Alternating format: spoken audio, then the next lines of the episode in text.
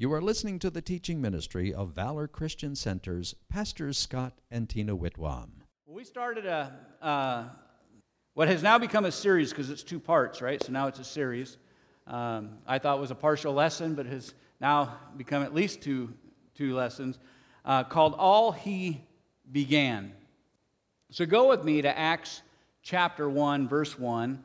We're using this as our basis scripture uh, for this, and it says, The former account I have made, O Theophilus, of all that Jesus began both to do and to teach. Father, we thank you. We thank you that we have an account of all that Jesus began to do and to teach.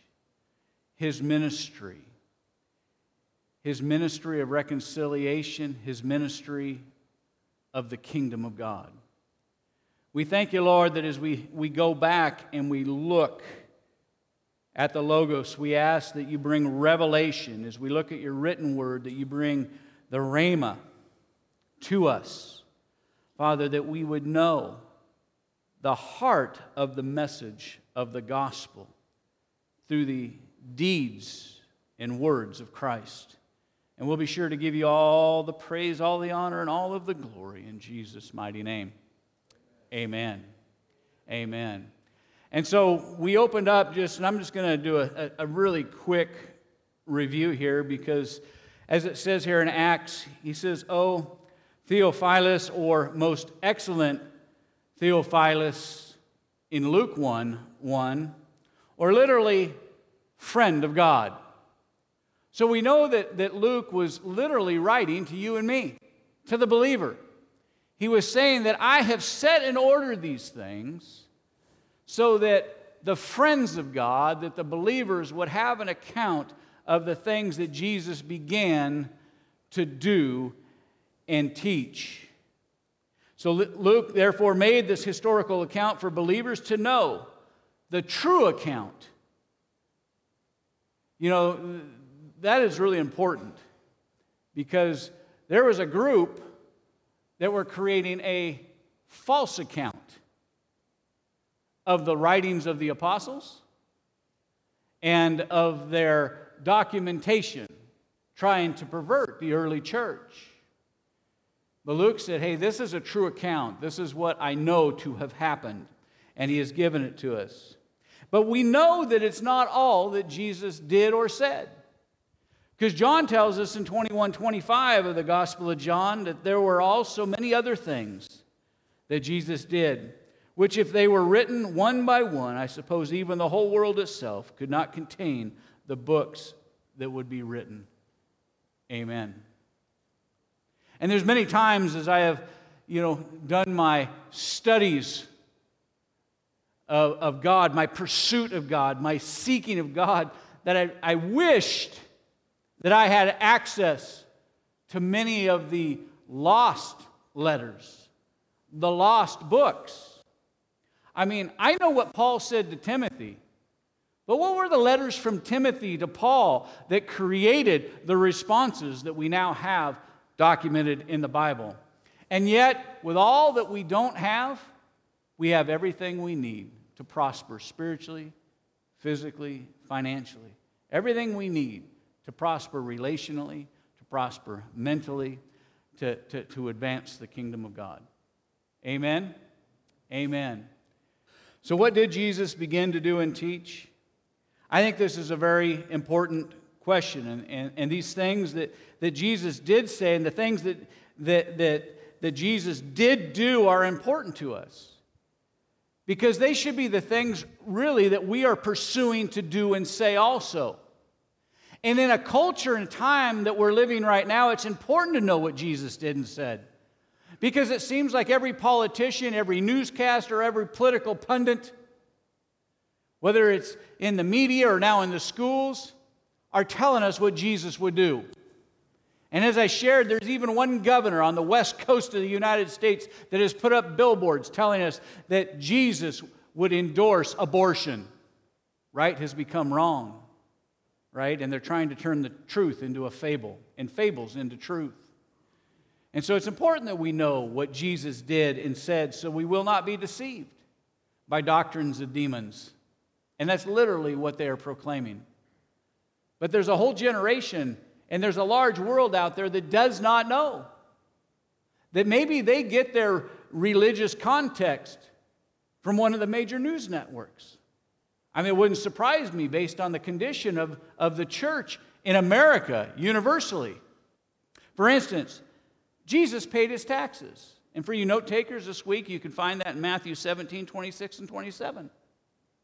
Jesus paid his taxes. I don't have to like what the government has decided that I should pay for taxes. I don't have to like what the government is doing with my tax dollars. But I live in a republic and I have a right to vote for my representatives to make my voice heard. But I have a responsibility to pay my taxes. Jesus went to the synagogue each week. Luke 4:16. So basically Jesus went to church. What's the difference? The synagogue is literally it's not a place, it's a people.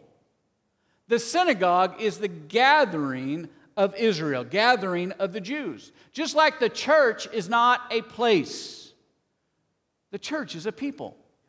It's the ecclesia, it's those who are called out of the world system. And so Jesus went to church. And I have had people say, well, you know, I don't need to go to church. I don't need those big boxes. I can, I can do church on my own. I can, you know, worship God at my house. You know, I, I can watch uh, Adrian Rogers on television, you know. And thank God for television ministry and for internet ministry. I got saved through television, not Christian television. In Washington State, KCPQ Channel 13. It was just the Fox News station. But Pastor Casey Treat had the boldness to go on television. And I heard his message at 14 years old and gave my heart to the Lord.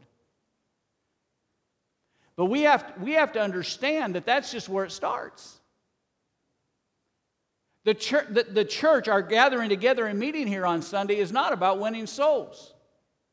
This is not where ministry happens. Ministry happens when you leave these doors. It happens with your neighbors, it happens at supermarkets, it happens at work. That's where the gospel is. Jesus didn't go into the, the, synagogue and said, Now come on to me, all you who are labor and heavy burden, and I'll give you rest. No, he went out to the masses. He went out to the people. And sometimes he didn't go out to the people, he just went out to the field, and here they came. He went out trying to find a place to pray, and here they came. And that should be the story of the church. We should be going into the hedges, the highways, the byways with the gospel. And then we bring them in to be discipled, to be healed, to put on their suits of armor, and get in this good fight of faith. Amen? Amen. Jesus also said, Do not murder. And don't even be angry with your brother without a cause. Matthew 5, 21 through 22.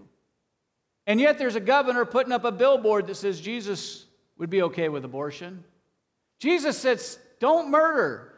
That includes little babies before they're born. So go back with me to the book of Acts, chapter 1. I want to read Acts 1 through 3, and then we'll, we'll launch off again from here. The former account I made, O Theophilus, of all that Jesus began both to do and to teach, until the day he was taken up, after he, through the Holy Spirit, had given commandments to the apostles whom he had chosen, to whom he also presented himself alive after his suffering by many infallible proofs, being seen by them 40 days and speaking of the things pertaining to the kingdom of God. I want to focus on this infallible proofs. One of the reasons is, is when we look at this work, this, this Greek word here, tekmerion, it, it means proof that is defined by fact. And that's why I say this here is the infallible Word of God. It's defined by fact, it's defined by the truth teller. And if you adhere to this, you'll never get fouled up.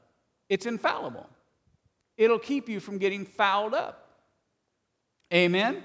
Webster says infallible means incapable of being wrong. Luke says these are infallible proofs. These proofs are, are, can never be wrong. This is what happened. These miracles, these sayings, the things that Jesus did, this is it. It's incapable of being wrong. It also goes on to say it, it, it's evidence establishing validity, like in a court case. You know that word I, I mentioned there, come, let us reason together. That literally is the definition of a court case. Let us reason together. Let us debate together. You present your side, and I present mine. It is actually a template for prayer. You present your case to God, and then He presents His case to you. You know, somebody said, you know, yeah, when you ask for prayer, God will either say yes or no. Well, no, that's not the way it works. God always says yes. See, the problem is, is, is we bring Him the wrong information. We bring Him the wrong claims. Our case is not sustainable in light of this. See, there's, there's only, there's only one, one book. That's why James says the prayer of faith will save the sick. He didn't say more prayer. He didn't say go get 1,500 people because all of a sudden you'll have enough people you can overcome any situation.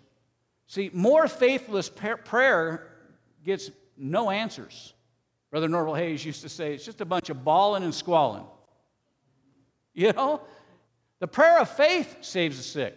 From that, we can learn that the prayer of faith will move mountains. Jesus said that, didn't he, in Mark chapter 11? I mean, we've heard that plenty. Jesus said, when you stand praying, believe that you receive. That believing is connected to what the writer of Hebrews said now faith is infallible proofs. You know, the interesting thing is the life of Jesus is not only proven biblically by the mouth of two or three witnesses, it is also proven historically. Now, they're trying to get rid of the historical record, and one thing I can say that, that the Catholic Church has done very good is they have, have hoarded everything that they can find that was written in the early days. You know what I mean? And so, you know, it, it's hard to erase history. And in fact, is even, even Bill O'Reilly, uh, who's a Catholic, uh, wrote a book called Killing Jesus. And it didn't take it from a religious perspective, it took the account from a historical perspective and does a very good job of proving the biblical account of Jesus' life. Infallible proofs.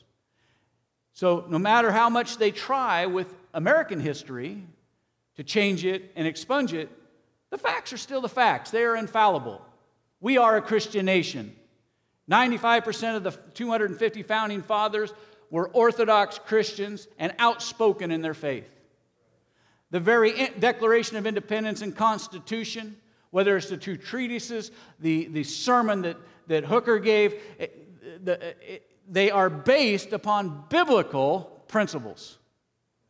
You could call say, uh, Judeo Christian principles, infallible.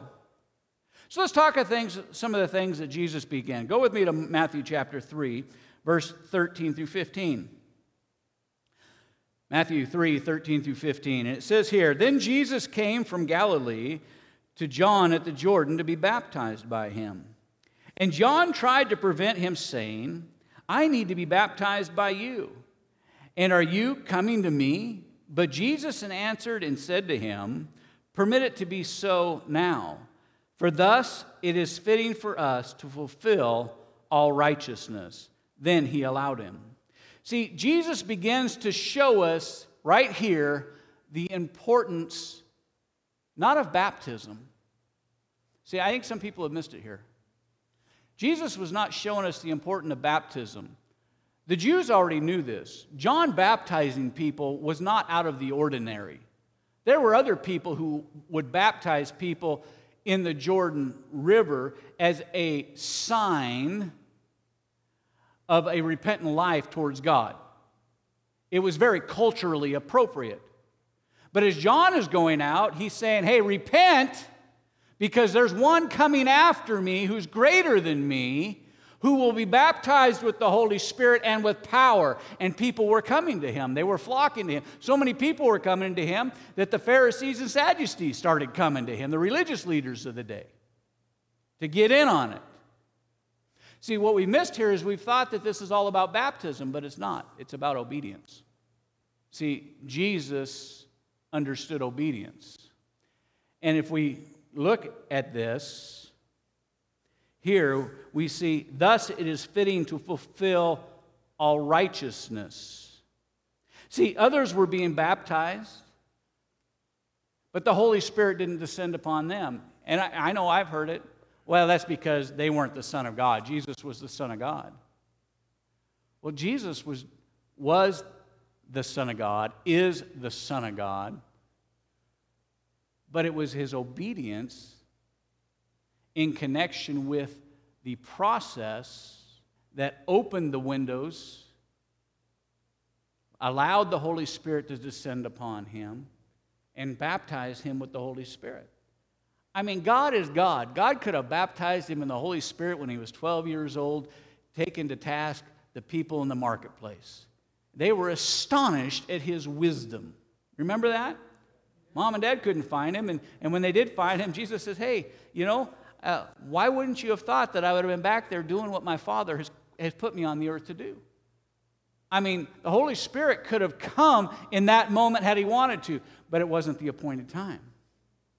And that's sometimes the reason why, why our miracles in our lives are delayed. Because we miss the appointed time. God never misses the appointed time.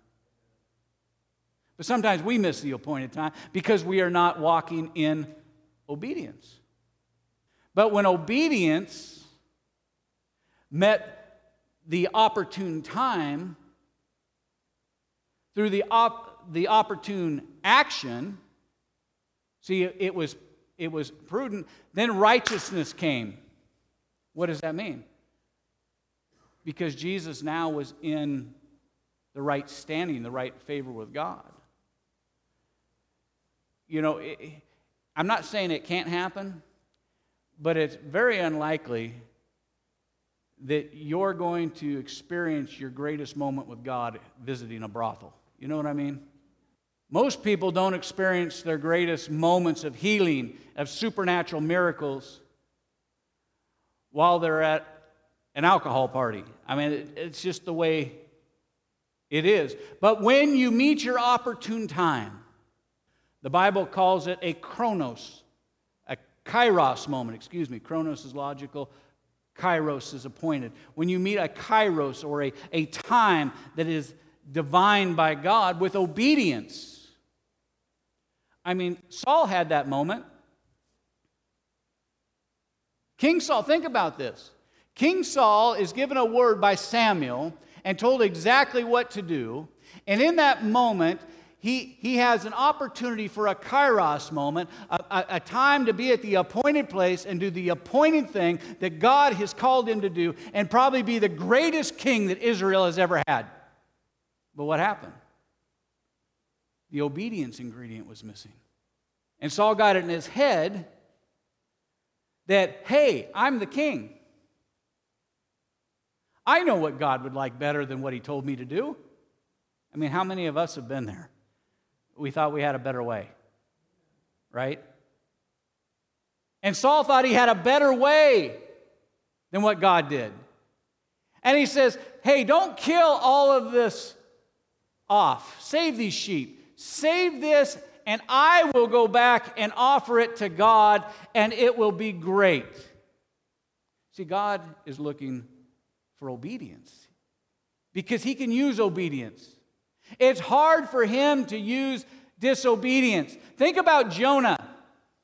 God had instructed Jonah to go and do a specific thing at a specific time. But Jonah wanted nothing to do with the Ninevites. He was just he, he thought God should just wipe them off the earth. You know, they're sinners. They're going to be sinners. Just wipe them off the earth. And God says to Jonah, No, I want you to go down and share, share the word with them. Salvation's coming through you, buddy. And so what did Jonah do? He rebelled. he went into disobedience. He missed his appointed time opportunity. And it wasn't until God could get Jonah back on track, and in this case, it came through the belly of a great fish, right? Yeah, so he spent three days in Jonah Romas eating ribs. Yeah. But it wasn't until he got him back where Jonah says, Okay, Lord, things are smelling a little fishy in here. I think spit me out and I will go to Nineveh. See, in his disobedience, he wasn't able to fulfill the God, the God given and appointed plan that he had for him. But when he got obedient, what happened? He went down to Nineveh. And, what happened in Nineveh? There was a revival, right? The city was saved. We're not going to read it again today, and I'm way off track from my lesson, so we'll just keep going off track. Um, think about the day of Pentecost, right? Jesus is taken up into a cloud, they stand gazing, and uh, the two angels say, What are you guys looking at? Well, you know, Jesus, man, he, he, he took off out of here. And they said, You know, he's coming back. Go be obedient, right? Go tarry you in Jerusalem. Get in that upper room. Get ready. Because at the appointed time, now, what would have happened if all the apostles would have said, Well, you know, we were really bummed when Jesus was crucified and put in the tomb. But you know what? Our hearts jumped with joy when he rose from the dead, and for 40 days he spoke to us about these infallible uh, uh, you know, things to come, about these truths, uh, these things that are about to come. We were on fire, but, but he's gone again. Peter says, Well, you know what? I've got a fishing business. I'm just going to go fishing. And Matthew goes, I'm going to go back to collecting taxes. And, you know, what if they'd just all gone back and said, You know, we're not staying here in Jerusalem. Jerusalem is a mess. It is a mega city, and, uh, you know, the matters groups are protesting everywhere, and uh, we don't want anything to do with it. We're out of here. I mean, because remember, it wasn't really fun in Jerusalem for, for Christians in the early days. I mean, you know, when you got guys like, like, like Nero on the, the loose up in Rome getting ready to blame Christians for a great fire, and, and you got people like Paul going around with letters and, and uh, you know, throwing people in jail. I mean, this is not necessarily a, a fun time uh, to be a proclaimer of this new um, sect that they, they called it Christianity, right? To be a believer. What if they wouldn't have been there? There would have been no obedience and there would have been no connection. I don't know what God would have done, how He would have done it. Here's the thing about God God has a plan and it's going to be fulfilled. That I do know. Now, whether you're in it or I'm in it will depend on our obedience. Whether we're part of that plan will depend on our obedience. So they're in the, they're in the upper room, they're in one accord, they're praying, they're singing hymns, and then, just like on the Jordan River, here comes the Holy Spirit. But instead of coming just to, to Christ, coming just to anoint the Son of God for his, uh, his ministry here on the earth, he came to the whole of the group and baptized them all with tongues of fire. And because of the appointed moment, the appointed time, the appointed obedience, 3,000 people got saved that day in one baptism of the Holy Ghost service. Right? Speaking with other tongues, and people from all over Asia and all over the Middle East heard them speaking in their own language. So, this, this account here that we see with Jesus at the Jordan River really was an act of obedience, and we see that as it plays out in other places uh, throughout the Bible. Go with me to John 14 23. In John 14 23, Jesus answered and said to him, If anyone loves me, he will keep my word, and my Father will love him, and we will come to him and make our home in him. See, it's interesting that Jesus connected one's love with their obedience to keeping his word. I've heard a lot of people tell me that they love Jesus, but they're not doing anything God's called them to do, told them to do, or anything that's even written in here. I know because I grew, I grew up as, as you know, as a Catholic, and we, we talked about a, a lot about how we love God, but we didn't do anything for God. Talked a lot about, you know, how, how uh, you know, Christmas and Easter were about God, but our lives weren't representative of pursuing His Word, doing what He said, of loving Him through o- obedience. So, if we're if we love him, we'll keep his word and we will do what he said to do and how he said to do it. Amen? See, this defies our social norms. Sometimes it's hard. We get this disconnect because it defies social norms. Because in, in our society, Nike says just do it. Not wait for the Holy Spirit. No, just do it. If it feels good, do it. You know, I think that started in the 60s. For those of you who are a little older than me, you probably remember those days. But really, there has become this attitude if it feels good, do it, and if it doesn't feel good, don't do it. Or, I'll do it my way. You remember that one. Don't worry, grace will cover that. You don't have to be obedient, grace will cover it. Grace has not replaced obedience. Grace has not replaced loving Jesus. Grace has not replaced the heart of worship and touching God. Whatever happens in Texas stays in Texas. Well, you know what you know what I'm, you know the saying. But see, those are the those are the ideas and thoughts that permeate our society, and those have come in and begin to be permeated in the church. Well, Pastor, it's okay. I was only an adulterer one time. You know, Pastor, it's okay. I only robbed one bank. You know, I mean, Jesus said, If you love me, keep my word. Then my Father and I will come and make our home in you. In Luke 9 23, he said to them, If anyone desires to come after me, let him deny himself, take up his cross daily, and follow me. You know, the interesting thing in my Bible, both of these are written in red because these are the words of Jesus. What have you denied of yourself lately? Not what has been denied you. See, some people get that confused. Some people think because they were denied something, then they denied themselves of something. No, that's not the same. When have, when have you done something that is not real convenient for you, may not even be good for you, but in both cases, it was good for what God called you to do or spoke to you to do. What voluntary decision have you made lately to deny yourself for the betterment of the kingdom? You know, Psalms 128 1, I'm going to read it from the NIV. It says, Blessed are all who fear the Lord and who walk in obedience to him. My greatest desire as a pastor is to have a congregation who will hear the Holy Spirit and then do what he says to do.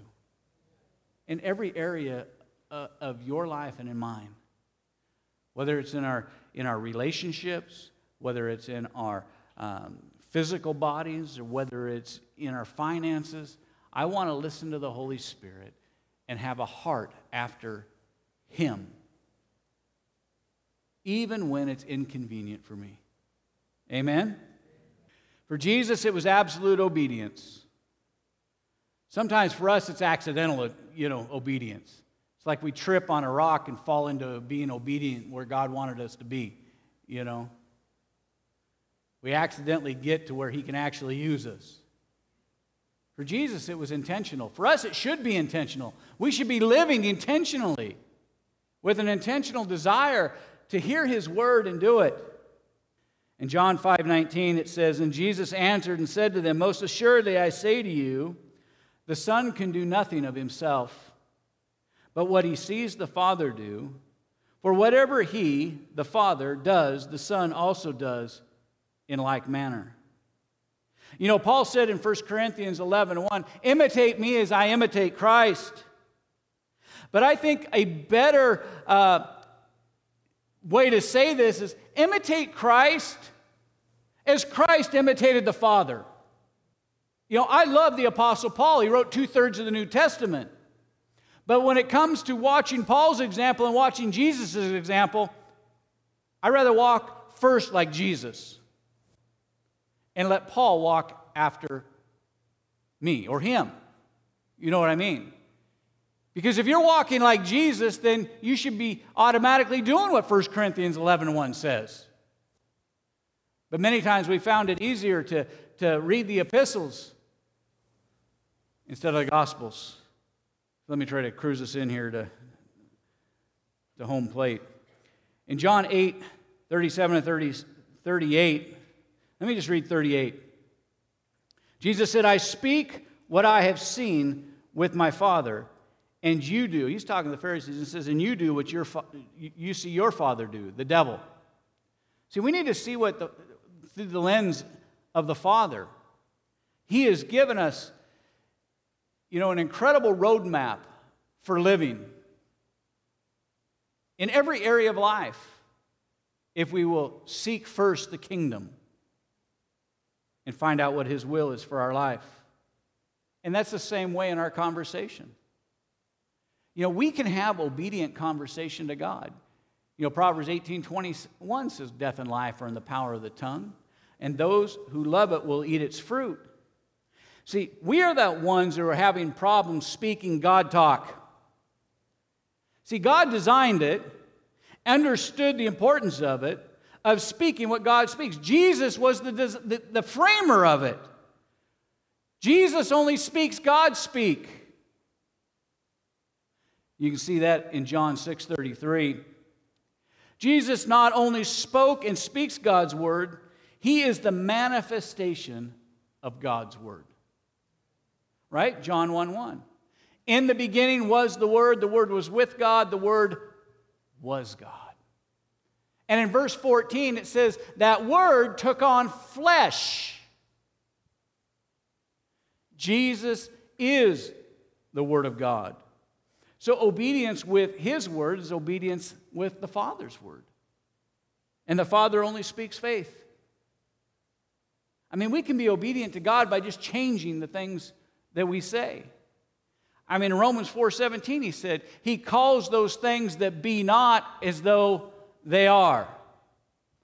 And think about, think about, I mean, it's almost tough to think about because God doesn't live on the same timeline or uh, in the same way we do, the same dimension that we do. You know, here's God, and He has perfect vision, but to us, it's complete darkness. How do I know that? Because in verse 3 of Genesis 1, he said, He said, Let there be light. And light was. Because God is light, he doesn't even uh, he doesn't have a comprehension of darkness because darkness flees from him. So you're no, you're no less called to be obedient to speaking the word of God than Jesus was. And we should be calling things that be not as though they were. And that's why when somebody gives you bad news, what you do is you filter it through the filter of faith.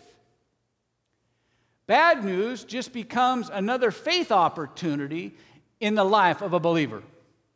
Somebody comes to you and says, Hey, your business is failing, so and so did this, that, and the other thing. You say, My God supplies all my needs according to his riches and glory. He said that he would make me prosperous and give me good success. He said that He would give me the treasures of darkness and the hidden riches of secret places. So I hear what you're saying, but it doesn't line up with the Word, and between you and the Word, I choose the Word. See, we become obedient to God's Word, and it will change our life. This is part of what Jesus began. And I think it's good that, that if, if we look at our own selves through the lens of obedience. Amen? Father, we thank you for everything that you do in our life. I, myself, will endeavor to be obedient as you speak me, where you lead me, where you call me. And it's my prayer for each and every person here today that they will hear you and they will answer and be led by the Spirit of God. In Jesus' mighty name, amen.